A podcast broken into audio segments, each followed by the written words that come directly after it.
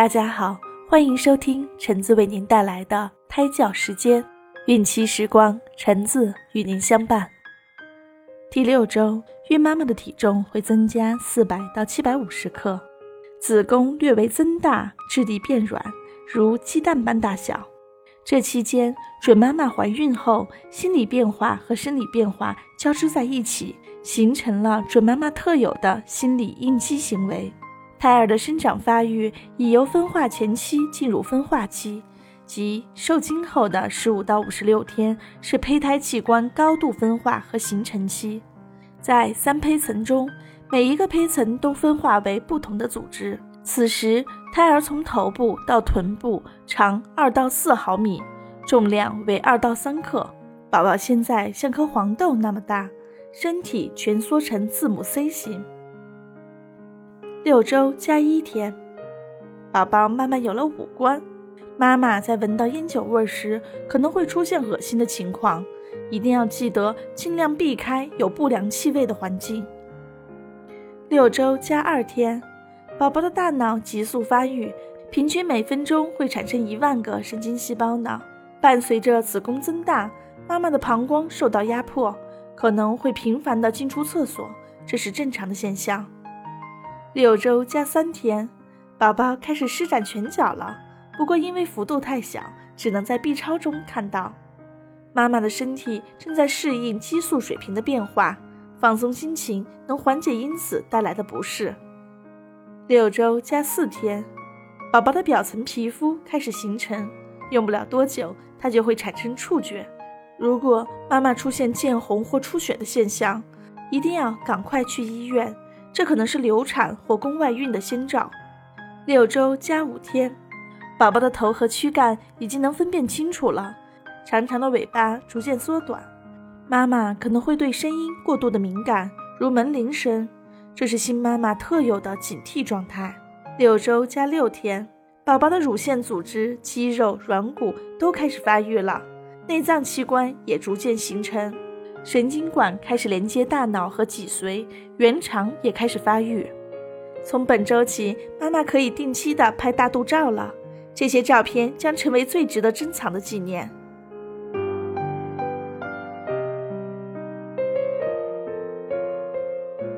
怀孕两个月时要做第一次检查，检查目的是了解准妈妈生殖器官有无畸形、肿瘤，如阴道纵隔、双子宫、盆腔包块以及怀孕子宫与停经日期不符合等。同时可检查阴道白带有无真菌、滴虫等病原体的感染，可以及早发现并发症，及早治疗，纠正异常胎位。初诊的检查内容包括身高、体重、腹围、子宫底、血压及骨盆外的测量，以及血型检查、贫血检查、尿常规检查、B 超肝炎的检查、梅毒血清反应检查、分诊抗体值的检查、弓形体抗体的检查。其中身高和盆骨外测量在初诊时进行，其他的测量在每次定期健康检查时进行。在检查的当天要注意进餐的时间，至少应在饭后两小时后再接受检查，因为刚吃完饭时尿里容易出现糖分，这时做尿常规检查容易得出错误结论。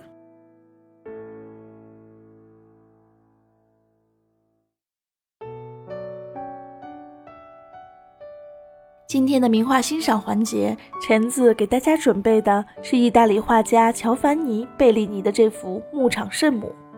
在这幅画中，幸福慈祥的圣母玛利亚抱着活泼可爱的圣子，在一种祥和安静的氛围中，洋溢出一种细腻温婉的母子之情。准妈妈就需要这样平静的心态，慢慢的体会这幅名画中的情感，也许会从中悟出一种作为妈妈特有的幸福感。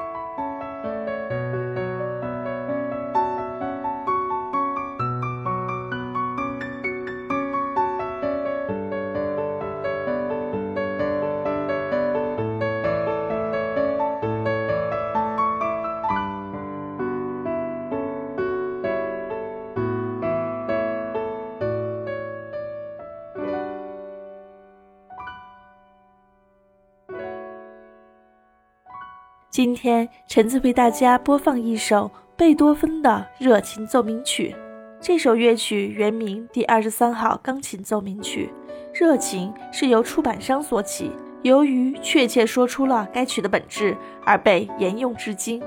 热情奏鸣曲是贝多芬所有作品中最富激情的一部，贝多芬认为这是自己最好的一首钢琴奏鸣曲。孕妈妈可以从中体验到那份热情洋溢的感情和对幸福生活的向往。贝多芬关于热情的内容曾说，去读一下莎士比亚的《暴风雨》吧。《暴风雨》是莎士比亚写的最后一部传奇剧，讲述了一个传奇的故事。普罗斯米罗是米兰一个很有权势的公爵，他通晓魔法，但受到弟弟和那不勒斯国王的阴谋迫害，被罢免了爵位，和女儿米兰达一起被流放到他乡。他们来到一个偏僻的小岛，岛上住满了精灵和仙子。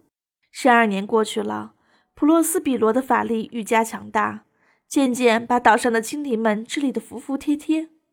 但他一直梦想着有朝一日返回米兰，夺回爵位，对弟弟进行报复。